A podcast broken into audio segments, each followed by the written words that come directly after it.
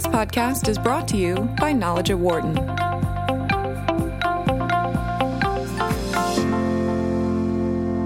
Hello, my name is Stephanie Creary, and I'm an assistant professor of management at the Wharton School of the University of Pennsylvania. And I'm so delighted to welcome you to today's episode of the Knowledge at Wharton Leading Diversity at Work podcast series, which is focused on navigating social class in the workplace. Joining me today are two very special guests. First, we have Dr. Sean Martin, who is Don and Lauren Morell Associate Professor at Darden School of Business, University of Virginia, in the field of organizational behavior. His research addresses topics related to leadership, ethics, and social class in the workplace, including the topic of social class transitioners, which we'll be discussing today. Next, we have Thalia Smith, who is an audit and assurance partner at Deloitte. She is currently driving the MADE initiative at Deloitte, which stands for Making Accounting Diverse and Equitable. And she's focused on, in this initiative, increasing racial and ethnic diversity in the accounting and tax profession. So, welcome, Sean and Thalia. I am so honored to have you here with the opportunity to engage in conversation about navigating social class in the workplace. To get us started, I'd like to begin with you, Sean, and specifically your recent work on social class transitioners.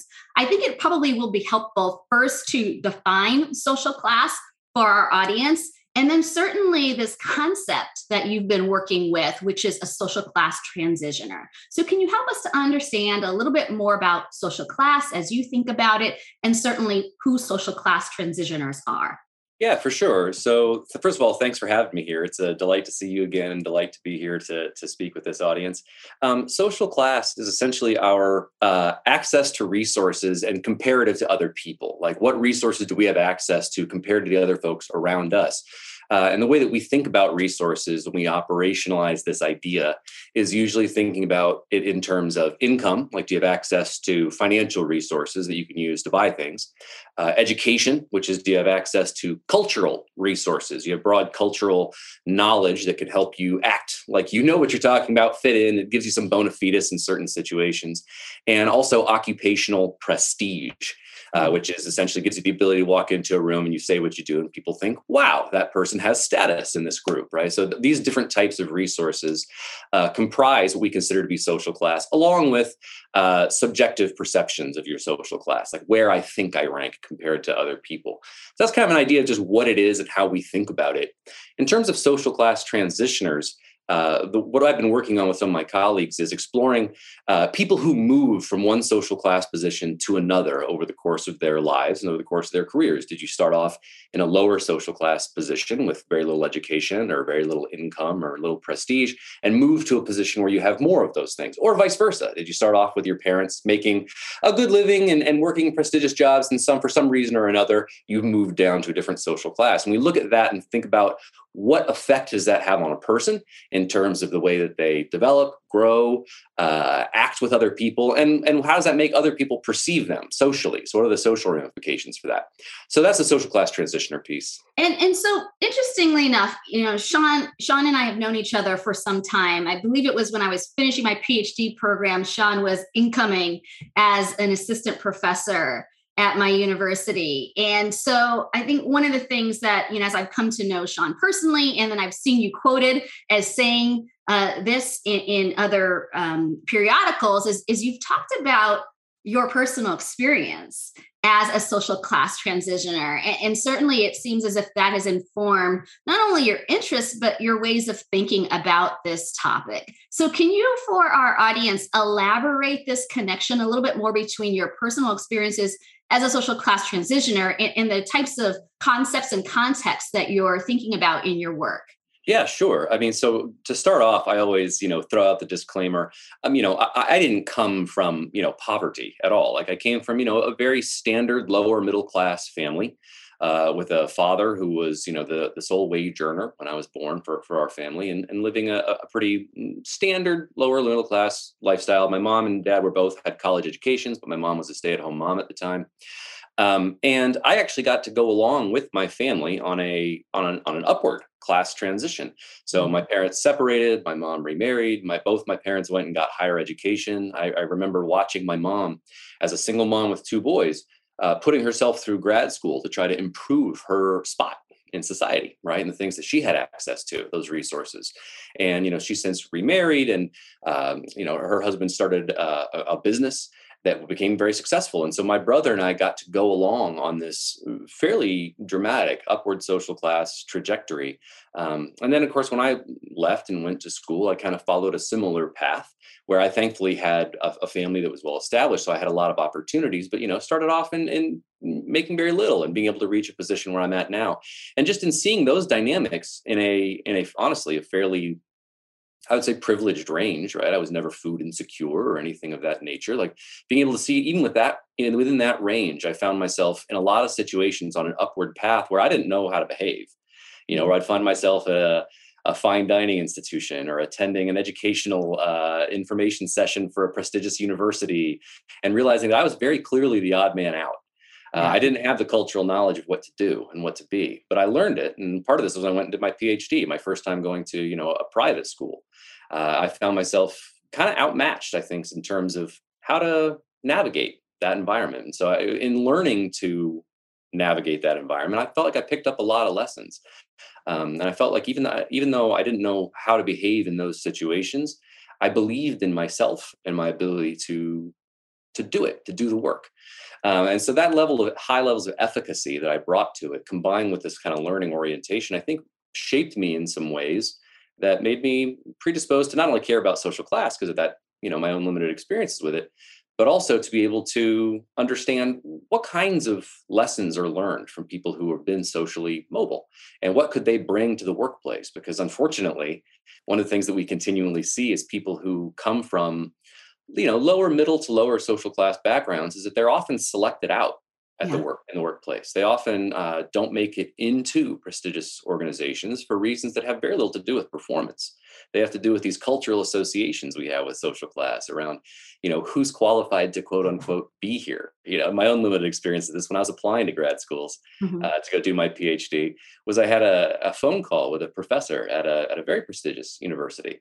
And this person told me in looking at my resume which i emailed to them they said i actually think you probably shouldn't list where you did your master's degree and i think you should because we're going to look down on that here. Basically that'll be held against you here right? And thinking that this opportunity of me going getting higher education would open more doors for me. I'm learning it did to a point, but at this place it shuts doors off, right? So you know, you're starting to understand like how do people get formed by this experience, and what are the factors that enable them to keep moving up versus constrain them, right? And so that that that is a really tight uh, and difficult uh, place for people. Like you're trying to do all the things that you can do to move up, fit in, learn all these great cultural lessons but you end up finding there are a lot of obstacles and a lot of frictions at various points in that process. So, anyways, that, all of that was fascinated me, and that's kind of why I turned to the subject. And now I'm talking too much, so I'm going to share. Super interesting. I actually had this flashback when you talked about you talked about fine dining and and not knowing how to behave. I, I flashback to my junior year of college where I was in a student leadership position and we were orientation leaders for the summer. And as part of our uh, you know onboarding into the role we had to attend these workshops where uh, we where the you know formal uh, settings were set out in terms of like forks and spoons and cups.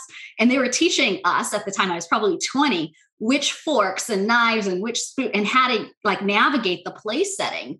And it was clear to me then that so many of us just hadn't been introduced uh, to that type of fine or formal dining. And it was because they said to us you know you're going to be interacting with students parents um, and there are students' parents for whom that is a natural thing that one should know. So if you're trying to engage with them, knowing how to navigate your place setting is really important. And I'm, I'm so grateful for that to this date. But, uh, you know, as I think about your, your work and I think about your story, uh, that is something that I think that perhaps some people might take for granted. Um, that was certainly really important to me as a social class transitioner. Uh, Thalia, I'd like to move to you. Welcome. Thank you so much for being here. In just a moment, I would love to hear more about the work that you're doing at Deloitte. But first, I'm interested in learning more about your experiences with social class. I came across a wonderful interview you did where you were talking about uh, sort of the motivation for this uh, this work at Deloitte, but you had painted a very vivid picture of what your experiences were like growing up. So, would love to hear more from you about your own personal experiences. And certainly, if you feel like that has informed the work that you're doing at Deloitte, we would love to know that as well. Awesome. Thank you so much, Stephanie, for having me. I'm super excited to be here and to hear more about Sean's work. Um, gosh, I I tell the story all the time, and I spend a lot of time talking to high school students about the fact that I too came from a, a low middle income family. Um, my mom was an elementary school teacher. My dad worked for the sanitation and health department, and they retired in those jobs, and they're still married to this day. Um, but I had the luxury of, of going on to college, even though they did not complete college. And I can tell you, my three siblings also chose not to go to college. Um, and I remember coming home from university and, and getting, um, you know, that initial offer to come into Deloitte. And when I looked at the stat, my starting salary, it was actually higher than the starting salary of both my parents. Wow. And that for me was an eye opener, right? I mean, prior to that, I had no idea what the starting salary was, to be honest. And I suddenly was like, oh my God, going to college makes a difference. And so I've been with Deloitte approximately 20 years now, and particularly in the last year, I have had the opportunity to um, lead our commitment that is focused on making accounting diverse and equitable. Um, and that's in large part due to the fact that there is a, a, large disparity when you look at the number of Black and Hispanic or Latinx um, youth that are opting into the profession. I know for me personally, I got lucky to, to make it into this profession. And, and what do I mean by that? Um, I was lucky to have an older sister that took an accounting class in 10th grade, and I, am six years behind her. And I and I saw her with this this notebook, and I'm like, hey, what are you doing? There's there's math involved. There, there are numbers involved. I love math and numbers. What are you doing? And she said, um, this is accounting. And I'm like, that's what I want to be. I want to be an accountant. I had no idea what that meant when I made that decision, um, you know, in my youth. I went on to college to study it, and still, even through college, had no idea the extent of what the accounting profession could do for me. Um, and when I got the offer to to work at Deloitte, it was after my sophomore year. I, I, took an internship, and that was really my first exposure to a lot of things. Right. So when you talk about fine dining, I have that flashback as well mm-hmm. um, with regards to not just trying to figure out which fork to use, but quite frankly, what to order off the menu. When the only thing I was used to was chicken and fish. yeah. suddenly there's like all of these other things that are on there right and and it took me a while to be comfortable with you know ordering beyond the norms that i was used to um, you know, fast forward, obviously, um, 13 years into my career, um, fortunate enough to have the sponsorship and mentorship of so many people um, internal to Deloitte and external to Deloitte, which led to me becoming a partner. And, and clearly, it goes without saying that um, you know the salary that comes with that is multiples times um, what my parents made as a, as a teacher or you know working for the health department. And so I never really thought of myself as a social class transitioner, or at least I hadn't termed it that way. Um, but clearly, there has been a change in my lifestyle. And again, I was lucky to experience that change. The focus of MADE for me is to change that luck factor and to reduce that luck factor for others. Let's get the message out that this is a profession that can actually change lifestyles and then hopefully communities and economies. So I think it's a wonderful initiative, and, and I would love for you to share a, a bit more about it with respect to. I think you, you've already mentioned who you're targeting is um, individuals from underrepresented racial minority groups. You specifically mentioned Black and, and Latino, Latinx uh, people. I think certainly uh, you want to get them into the profession of, of accounting, which we know many of us know, and I think certainly we have a population of students at uh, the Wharton School who are interested in you know accounting or you know its cousin financial services, but the it lacks racial diversity. And I I you know would be curious to um, understand the relationship between that and social class. You know, so much when we talk about social class, we still do see I think a, a high bit of correlation. Sean, maybe you can sort of address that later. But Thalia, can you just tell us a little bit more about the MADE initiative? What are some of the major uh, features? How does it work? So, back in June, we um, announced MADE, which, as you mentioned earlier, stands for Making Accounting Diverse and Equitable. It's our commitment. I use the word commitment because I think initiatives can be stopped, and this is not an initiative. This is our commitment to hmm. generate more career opportunities and leadership pathways. So it's not just getting people in, it's also moving people up into leadership um, for our Black and Hispanic and Latinx individuals.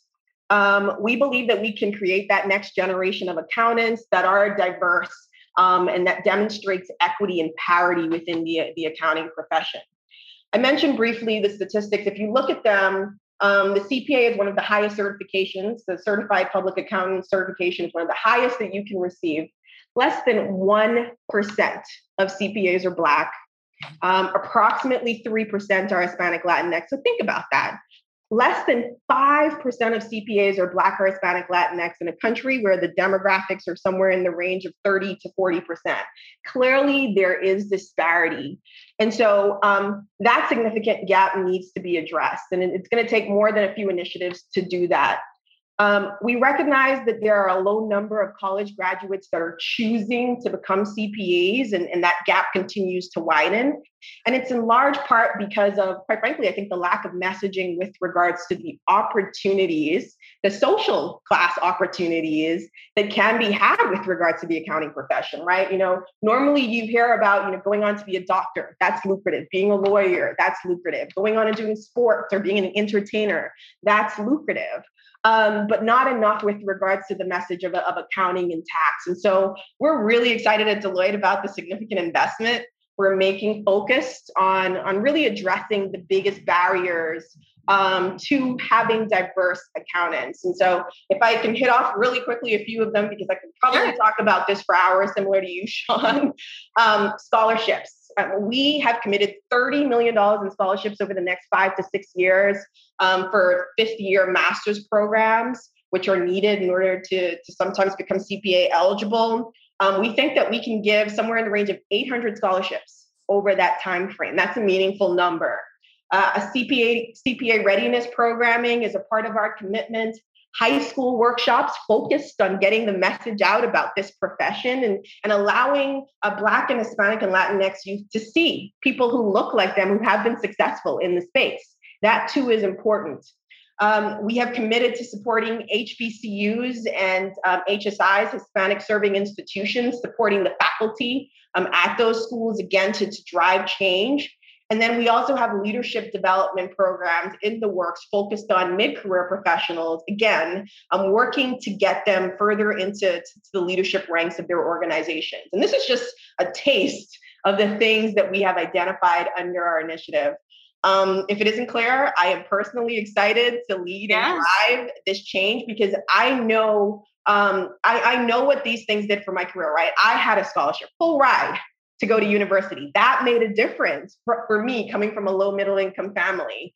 Um, I know what it was to, to see my sister take accounting um, and how that changed my perspective on a future, a future that I quite honestly hadn't envisioned before that point. And so if we if we move a little further though to why is this important for the broader corporate america we know that teams made up of diverse and inclusive professionals are more powerful right? Um, and accountants are in the position to impact important business decisions. I know I do on a regular basis, and that I can drive, and they can drive real positive outcomes um, across organizations, across economies, across society as a whole. And so, um, to say the least, we want to create opportunities. We want to drive the next generation of business leaders, and we want diverse voices at the table with regards to the important business conversations. Good stuff. Good stuff, Thalia. Uh, Sean, when you consider what Thalia has shared about the MADE initiative and certainly the motivation and the scholarships and all the opportunities that they're trying to create, um, when you think about your own research and, and, potentially this question that I started to bring up earlier, you know, the intersections of social class with other dimensions of difference, how do you think about that or your future research questions or maybe some of the current questions that you're considering with respect to social class transitioners? Thalia provided an incredible amount of, of information. That's a, a whole all of those initiatives sound really fantastic and i think that um, you know just like kind of food for thought tying this to the research part there is a decent amount of research some of the most uh, you know high quality that i've seen by lauren rivera um, mm-hmm. showing that like you know a lot of the folks that these initiatives are targeted towards are kept out of elite organizations like deloitte um, and others right because of these social class signals and what some of those social class signals might be are things like you know where did you do your undergrad. Um, you know, what kinds of activities did you do? Did you participate in rugby and polo and lacrosse or whatever higher social elite status types of activities would be? Or were you, you know, did you play basketball? And did you what kind of music do you listen to? And do you volunteer for certain types of organizations that indicate your prestige and people rely on those types of things? So i think having systems that can help try to override some decision makers bias to value certain types of activities or certain types of things that we would see as class indicators on a resume are incredibly useful and incredibly helpful. Um, and the next step that i think is really important to think about is what happens once people are in because getting people into these organizations is incredibly important but then do they do they enjoy it? do they have a good experience within these organizations once they're there right? Socially and in terms of opportunities is a key part of this. So you know i was thinking about you know thalia's uh, experiences that she shared and i thought well, the, the story you told uh, thalia about your parents and you know your first salary being more than they ever made that's actually a really common occurrence i think for a lot of folks who are upward class transitioners. And that's also that creates a lot of dissonance for some people right as they move up because you have this uh, situation where you know we talk about fine dining and feeling like you didn't know what to do you enter this elite organization or this elite context and you're like i don't totally feel like i fit in here mm-hmm. right? i recognize that i am somehow different but i'm also making the kind of money now and have some occupational prestige and i can go do these other activities that i also feel like i might not fit in the same way that i used to with my family or with my other friends or the social connections that i had when i was younger and so it puts these folks, when they do get entry into these elite organizations, these are what things we call the gateway organizations, right? The organizations mm-hmm. allow you to move up upward uh, uh, into a higher status, where people feel sort of socially isolated, where they don't, don't necessarily feel like they fit in where they are, and they don't necessarily feel like they fit in where they're from. Yes. Right. So the ways that we can try to uh, address that first and foremost would be getting more people like that through the door to create community there. Right. Mm-hmm. And it can be, by the way, you can, you can really burn out if you're the only person who is a class transitioner in an elite group because you're constantly having to do work that isn't actually part of your job description, where you're helping people understand how someone else might be thinking and feeling. Do our decisions work for these people? I understand why this person says things the way they do. It means this. I, I get both sides, right? You have to constantly be doing this navigating and you know uh, code switching to some extent between mm-hmm. these groups, and that's tiring right? So getting more people who can share that work is incredibly beneficial and helpful. As a matter of fact, Andrea Dittmann, great researcher down at Emory, has a wonderful paper about this with first generation college students that when they all get to work together in a group, they actually can outcompete almost all these other groups right because they actually they now all of a sudden you have community the social parts the social challenges aren't weighing us down as much my skills are able to thrive right so that uh, the Thalia story definitely r- reminded me of that. The other word that I would be remiss if I didn't uh, bring up that that Thalia you said twice is luck, and yeah. that I think is such an interesting word because I feel that way too. Mm-hmm. You know. I feel like we underestimate the role of luck in a lot of our success and in a lot of our failures, basically in just our life outcomes.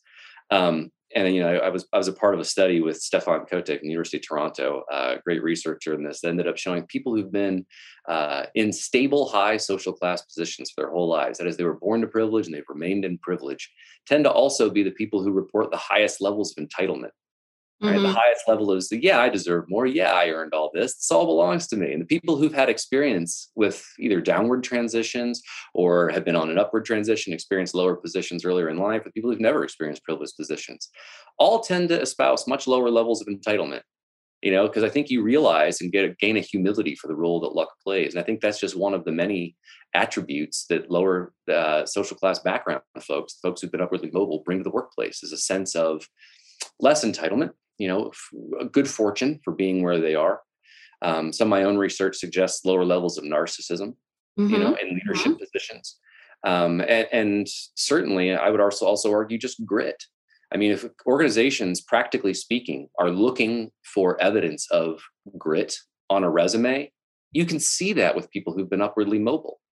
you know much I, I, believe more so than folks who've always had you know a high social class position mm-hmm. right if you've actually had to work uh, from a lower station in life to achieve where you are give me that person in an application interview situation every day give me the person that came farther to get there because what i'm looking for is resilience and grit and ability to see it through really difficult things that person's shown it you can see that on sometimes on a resume so, Sean, this is super fascinating. I, you know, all sorts of things are swimming around in my head. I too was drawn by the, the use of the phrase luck.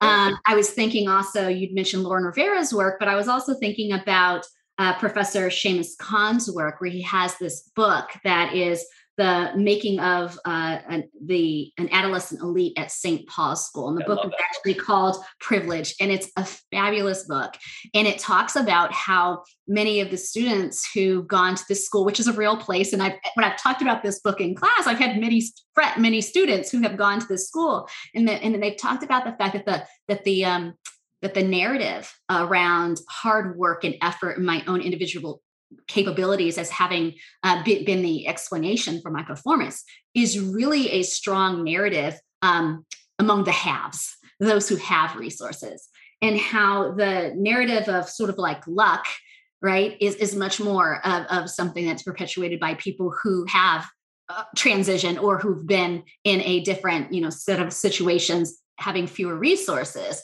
and have been able to observe what the world looks like for those who do. So I, I think this is a, a fascinating concept. I think the other thing that came up for me is as we were talking about, and Sean, you mentioned this, but I think it connects to something that Thalia said, which was uh, keeping people and people who work in your organization. And as you know, you both know, there's so much energy in organizations today around how do we get people in the door specifically people who of different types of backgrounds.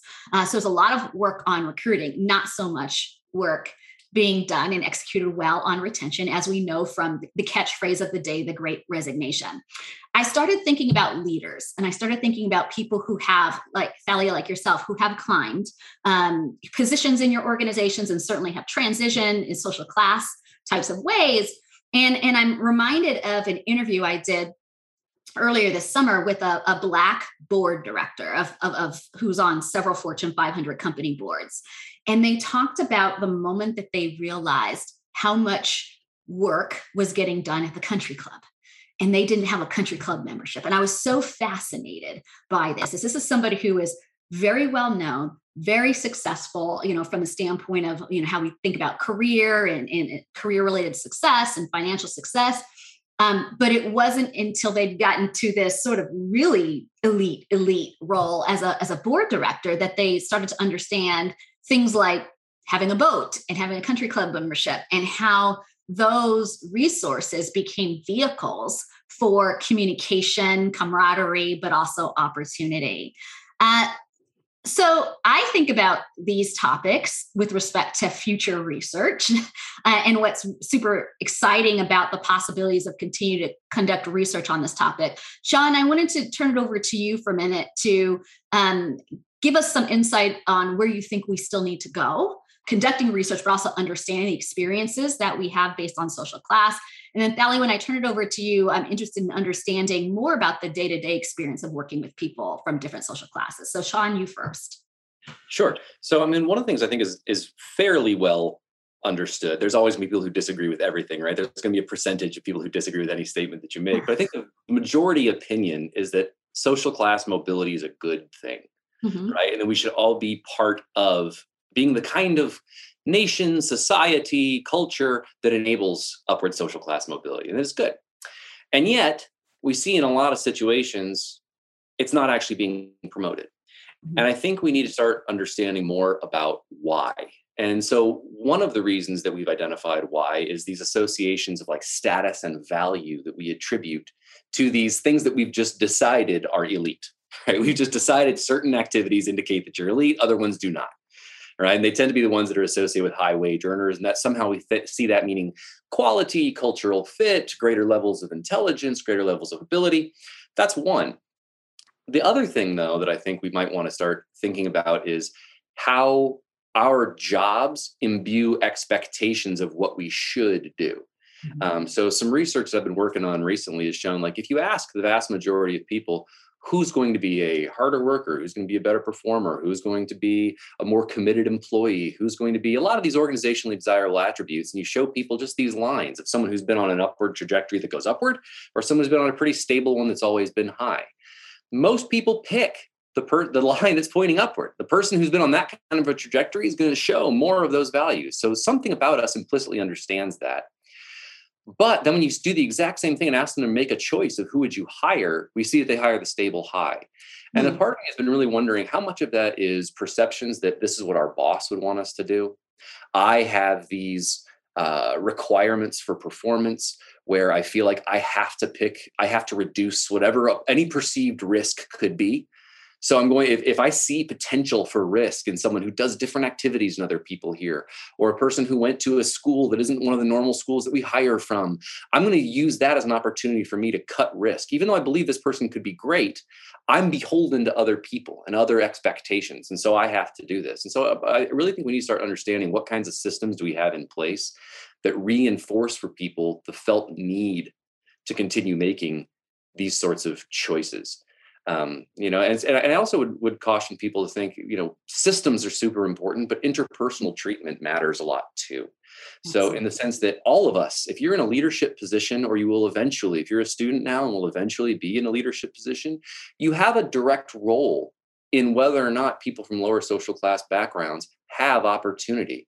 So, a paper that I have under review right now with a great uh, friend of mine, Spencer Harrison, is uh, looking at exactly this, right? Yeah. And finding that people who come from lower class backgrounds and go to work for these elite organizations actually espouse incredibly high levels of efficacy. That is, they say, I know I can do this job. Mm-hmm. I believe in myself, right? Because I've shown it. I've moved from low to high. I've shown that I can do things, right? Mm-hmm. I know my capabilities. But despite the fact they believe in themselves and the fact that they do the things they need to be doing, bosses are less likely to ask for their input on a daily basis their supervisors are less likely to come up to them and go, Hey, what do you think about this? Can you give me your input on this? Right? And we ended up showing this again in both field study, a couple of mm-hmm. experiments, right? So and, and and the interesting thing about the data we have is it also shows the tendency to discriminate against people from lower social class backgrounds in terms of seeking people's input, seeking people's mm-hmm. information, is held more strongly among those people who are in higher class positions. Yeah. As people who are in lower class positions don't show the same discrimination. Right? Yeah. They're happy to ask in a more broad, fair way right? So i do think for those people who are in privileged positions where they have influence they have power how can we start convincing them to change their behavior not just the system yeah. level but the individual leader level right? To make sure there's equitable opportunity for the people working for them to have a voice in these situations. So this is super fascinating and as a potential like mechanism or an explanation for why the boss who has more privilege might not um, elicit, you know, uh, recommendations uh, from the person from a lower social class, I started to think about Carol Dweck, uh, Stanford's uh, social psychologist, work on growth mindset and potential.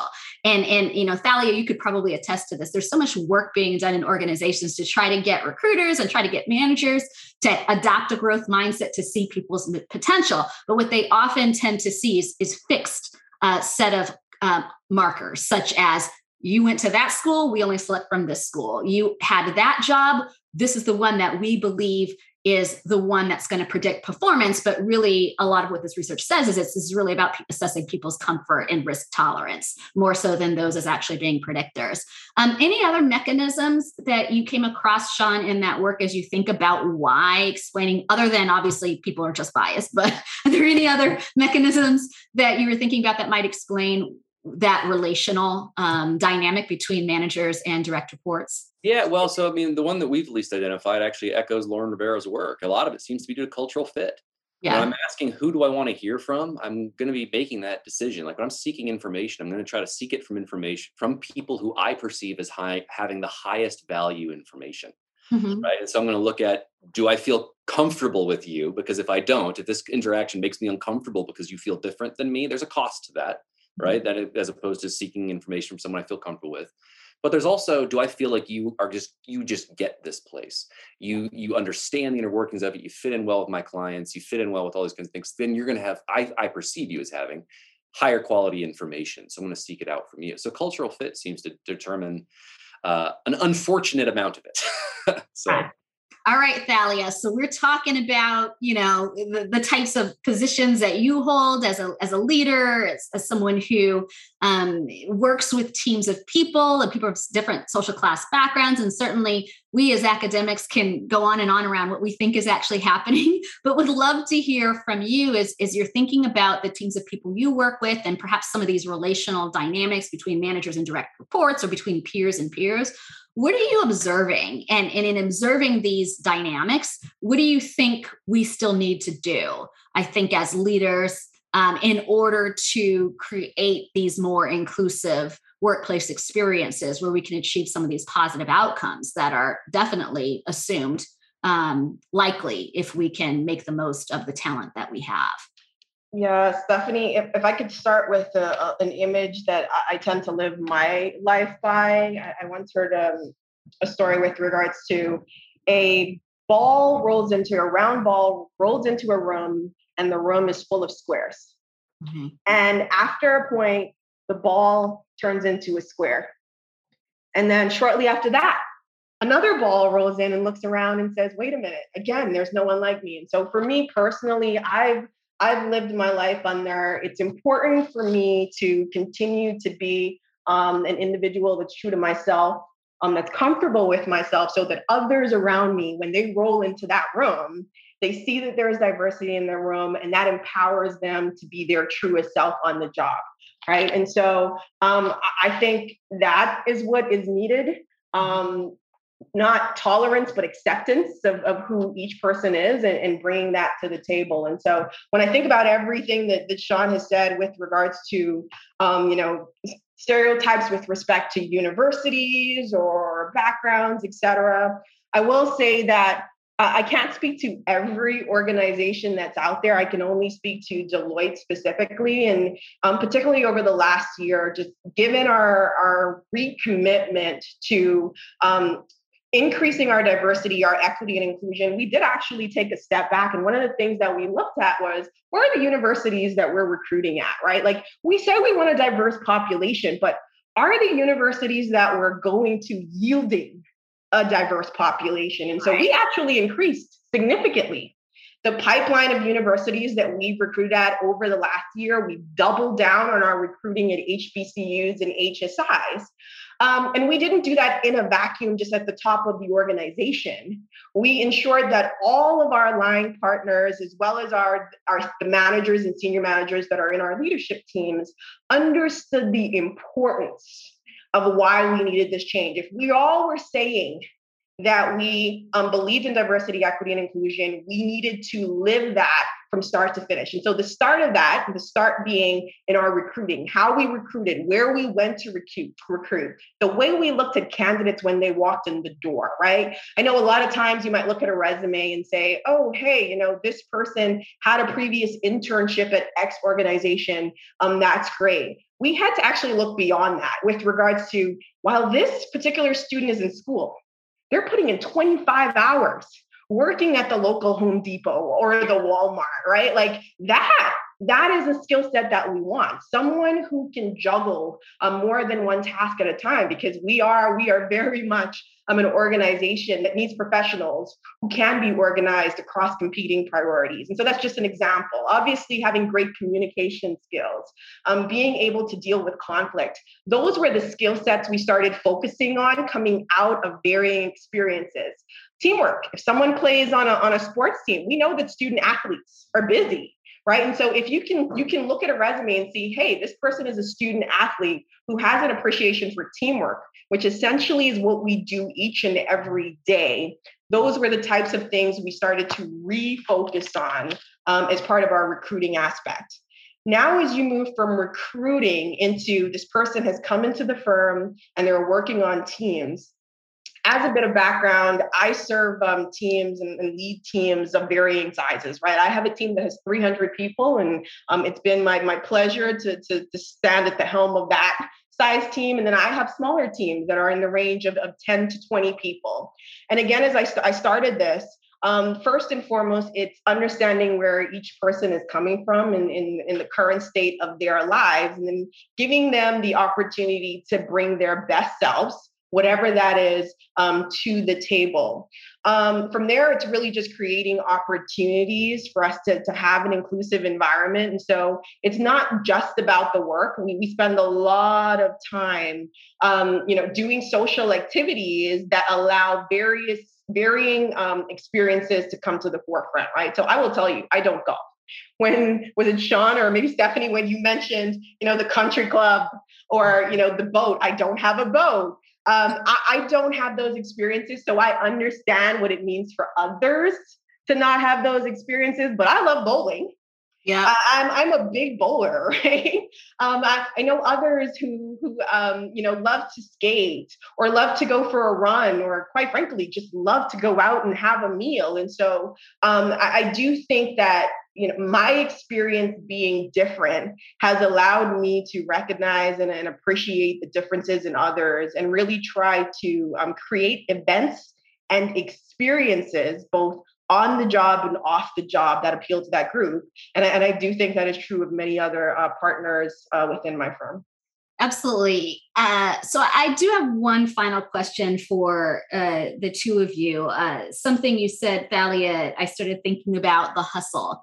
And um, I started thinking about, you know, some might call it struggle, you might call it the hustle. And you gave me a flashback to the time when I was in college. I can't tell you how many, I was always working, picking up this kind of job or that kind of job before we started calling it gig work, just to be able to, you know, sustain myself when I was in school. I think it has helped me become a better professor because this job has so many different pieces to it that you're constantly having to juggle. Um, and I think for some people who haven't had to juggle multiple things before they get into this profession, this is it's very hard, right? Um, and not saying that it's easy, but I think it's I'm used to it, right? I'm used to being able to switch my attention between multiple things and keep multiple balls in the air. And certainly over the years, as I've interviewed people uh, who are motivated to achieve at work, a lot of that is about their desire to provide for their children and for loved ones. And, and, certainly, I've heard lots of stories like ours where people have talked about the struggle or the hustle, um, but also not wanting their children or their loved ones to have to hustle or struggle as much as they had. And so, you know, despite I think our feelings about this, I personally felt like I've gained a lot from it. Um, I'm wondering as you think back and reflect on your own career path to date, um, and those people who you are helping, whether it's people you work with or people at home, and what tips do you have for them based on your experiences and Sean, your research um, in thinking about social class transitioning? Thalia, I'll start with you. So, Stephanie, when I when I think about your question, a number of things come to mind. Um, we talked earlier about hard work, and I absolutely think that is a, a large part of it. And, and, quite frankly, a lot of us are, are no stranger to hard work. Um, but two other things come to mind for me are one that you have to be in it for the long game, not just the short game, right? A lot of times we expect the quick fix and we think that hey you know if, if we can't have it now we're never going to have it or it's not worth working towards. I am very much a long-term thinker and i spend a lot of time when talking to my mentees saying hey when you're about to make a decision don't just think about the now think about the long-term implications of this decision. And, and that's really when i come back i come back to the accounting profession. Um, in the short term it might be like oh it's just numbers or it's boring. But long term the impact that the profession has had on my lifestyle um, and indirectly on the lifestyle of my family and my friends. And I, I, could talk about my friends for days and all the expectations they have um, you know being a friend of thalia. Um, it, it, really does show that um, you know that there are opportunities within the profession. The second thing I would say is um, the importance of relationships. Hmm. Right. A lot of times, again, we focus on the work, work, work, work, work. And quite frankly, that was me when I first started out in the profession. I was heads down at my laptop doing the work. And then you have to recognize to the point that we've made about the country club or the boating, while you may not go to those things, there are still other ways and other opportunities for you to build relationships. And so for me, it was the hey, um, you know, the office is having a happy hour or the school is having a, um, a student event. I attended, and more times than not, I shut it down while I was there, right? Because I recognized the importance of walking around networking, but not just networking, building relationships with those who are around. Um, we we have a saying within the firm that you know one of my close partner friends says all the time: relationships are like currency. Yes. And so I would say hard work, thinking about the long game, and focusing on relationships. That would be my advice. Absolutely wonderful advice, Sean. Over to you. Tips um, for our listeners based on your research as they think about continuing to drive ahead in their own careers?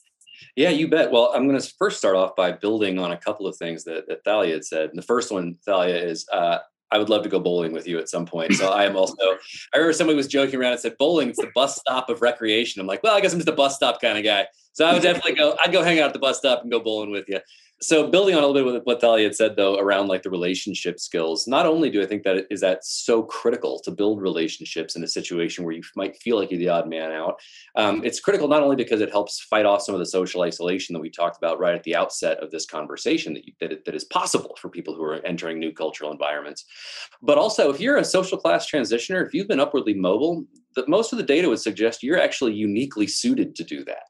Mm-hmm. You know, a mm-hmm. lot of the evidence suggests that people from lower social class backgrounds have what's called a more interdependent orientation. That is, they tend to care about the we more than the me. They mm-hmm. tend to think about things in terms of how does this affect us and not just my own career, my own progression. So there's already a will to focus on other people.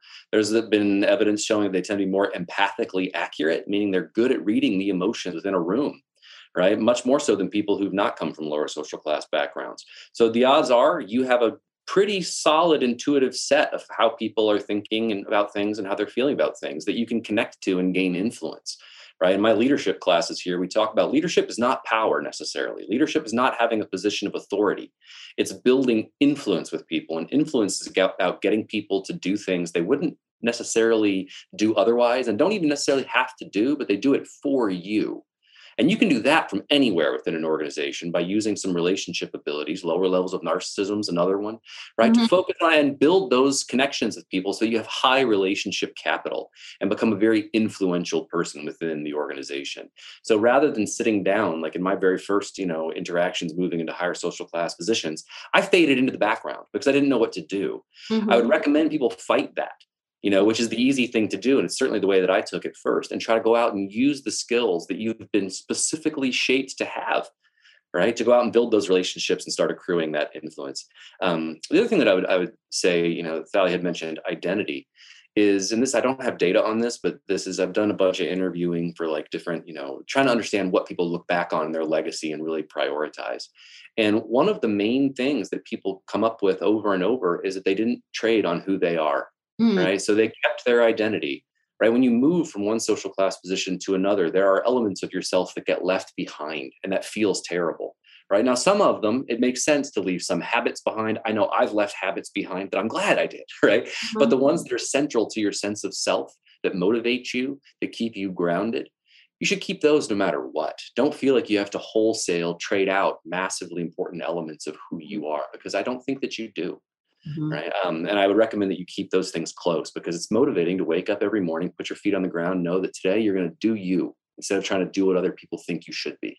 Right. So I'd recommend that you keep those things around. I think you'd also asked earlier on about kids. and like uh, that's something that's just really salient to me because I have a six year old and a four year old, and they're growing up with everything right and so i actually live in terror of this how are you going to be shaped by your background and so like i can't say that i'm necessarily doing this really well but one thing that i'm really trying to do is emphasize that look you kids you're the center of my world but you're not the center of the world right? those high levels of entitlement and narcissism tend to happen because kids who are born to privileged families and born in privileged positions in society have every resource in the world channeled to them. They have private instructors. They have you know tutors. They have everybody asking their opinion. Tell me what you think about that honey. Express yourself which doesn't happen the same in lower social class uh, settings to the same degree. It does happen sometimes right? These are all correlations not mm-hmm. determinative. But like that teaches people that what I have to say clearly is important. And clearly I matter because look at all the resources that are mm-hmm. invested in me. And I don't have to share anything. I have a sibling, but we each get, you know, my parents buy two soccer balls instead of just one that we have to share, right? Like I'm going to go do, I'm going to learn tennis, which I can do by myself, you know, or uh, instead of, you know, playing football, basketball, baseball. So like we're making a concerted effort to try to balance this out with that center of my world, not center of the world, emphasize groups and teams as often as we can. We're trying to get our kids mm-hmm. involved in situations where they have to be interdependent. They have to share right? Um, we make sure, like they say, hey, I want this. I broke something. I'll just get a new one. No, you won't. That's your one. Learn responsibility, right? right? Yeah, if it's gone, it's just gone, right? So, like to try to develop these types of things, right? And also avoid the funneling of resources that can so easily happen because you want the best for those little people, mm-hmm. right? But in the end, the struggle matters. The struggle is important. And if you mm-hmm. take away the struggle from people, you're also taking away the opportunity to grow because growth is built through struggle right? So that's at least ideologically the way we're trying to handle it with our kids. But overall i, I would just say like and this is i mean Thalia is the best possible example of this right? Which is like if you have people who've come from lower social class backgrounds they've been shaped in very specific ways that give them very unique advantages and organizationally valuable traits skills and abilities. The impetus is to figure out for those of us who've been social class transitioners, how do I best maximize these? And for organizations, how do I get more of these skills and abilities into my organization? I love it. This has been a super inspiring conversation. And, Sean, music to my ears is when you talked about identity um, and you talked about not having to feeling like you have to lose yourself as you move um, into different positions and places. I, I appreciate you both so much for joining me today. I know I've been inspired. I've been touched by your stories, but also your wisdom and your expertise. It's been absolutely fascinating engaging with you today.